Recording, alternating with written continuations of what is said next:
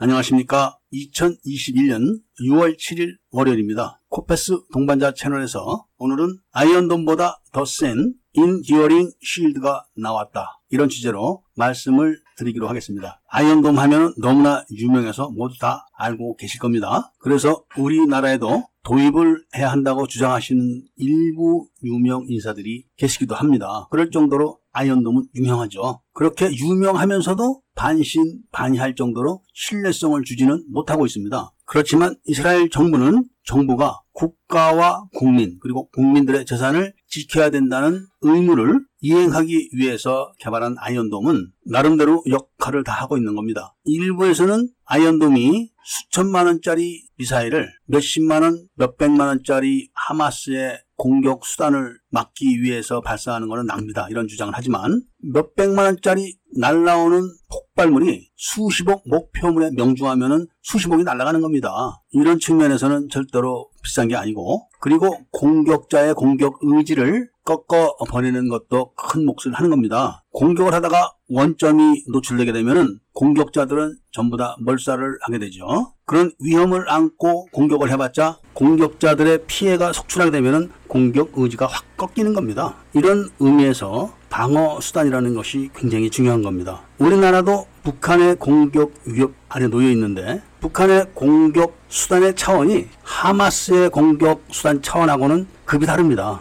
이렇기 때문에 이스라엘의 아이언돔에 대한 신뢰성이 의심이 되는 겁니다. 하마스야 기껏해야 박격포나 120mm 이하의 수제 로켓이 전부입니다. 그런데 북한은 600mm급의 방사포도 있습니다. 그리고 장거리 포격이 가능한 장사정포도 있는데 그것이 수천 문에 달하는 겁니다. 그래서 우리나라 군 수뇌부도 이스라엘의 아이언돔은 우리나라 실정에 맞지 않다. 이런 결론을 내리고 한국형 아이언돔 개발을 하고 있는 겁니다. 한국형 아이언돔의 개념은 해군 함정의 미사일 방어 시스템과 흡사해서 종말 방어 체계인 CLM과 30mm 기관포를 결합하는 그런 방식이라 북한 같은 공격 수단에는 효과가 높을 걸로 다들 이야기하고 있습니다. 그러니까 그 시간 동안 방어 공백이 생기기 때문에 임시라도 아이언돔을 수입해야 된다. 이런 논란이 나오고 있는 겁니다. 이럴 때 미국에서 아주 획기적인 소식이 들려오기 시작합니다. 하늘에서 날아오는 거는 탄도탄만 빼고 다 막는다. 이런 시스템이 개발되었다는 겁니다. 그 이름도 게임을 많이 하시는 분들은 잘 아시는 것처럼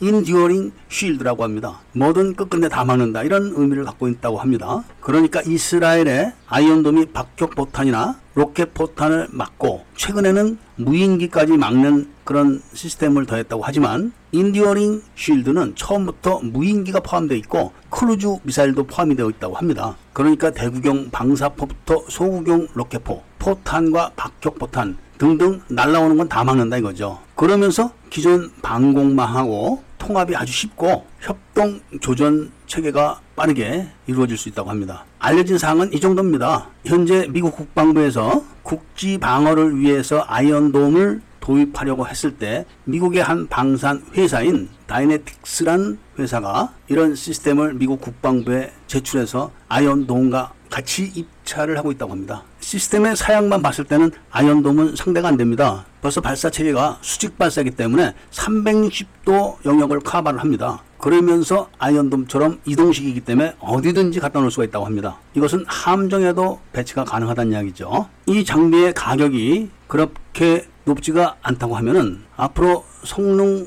실험이나 확인된 성능을 알아낸 다음에 우리나라 여건에 부합하게 된다면은 구입을 해서 배치를 하는 것이 좋다고 봅니다. 특히 수도권, 서해 5도, 그리고 중요한 전략 기지들 방어용으로 배치하게 되면은 북한군 전략이 기본부터 흔들리게 될 겁니다. 그러면서 우리나라는 한국형 아이언돔을 계속 개발을 하고 그동안 탄도탄 방어 수단 개발에 주력하게 되면 큰 부담이 없이 개발에 몰두할 수 있기 때문입니다. 결국 이러한 방어 수단은 북한뿐만 아니라 중국과 일본에도 중대한 메시지를 보낼 수가 있기 때문에 그런 것이죠. 앞으로 Enduring Shield에 대한 정보가 더 확인되는 대로 말씀드릴 것을 약속드리면서 오늘 이야기를 마치고자 합니다. 구독과 좋아요, 알림을 부탁드리고 이야기를 들어주셔서 감사드립니다.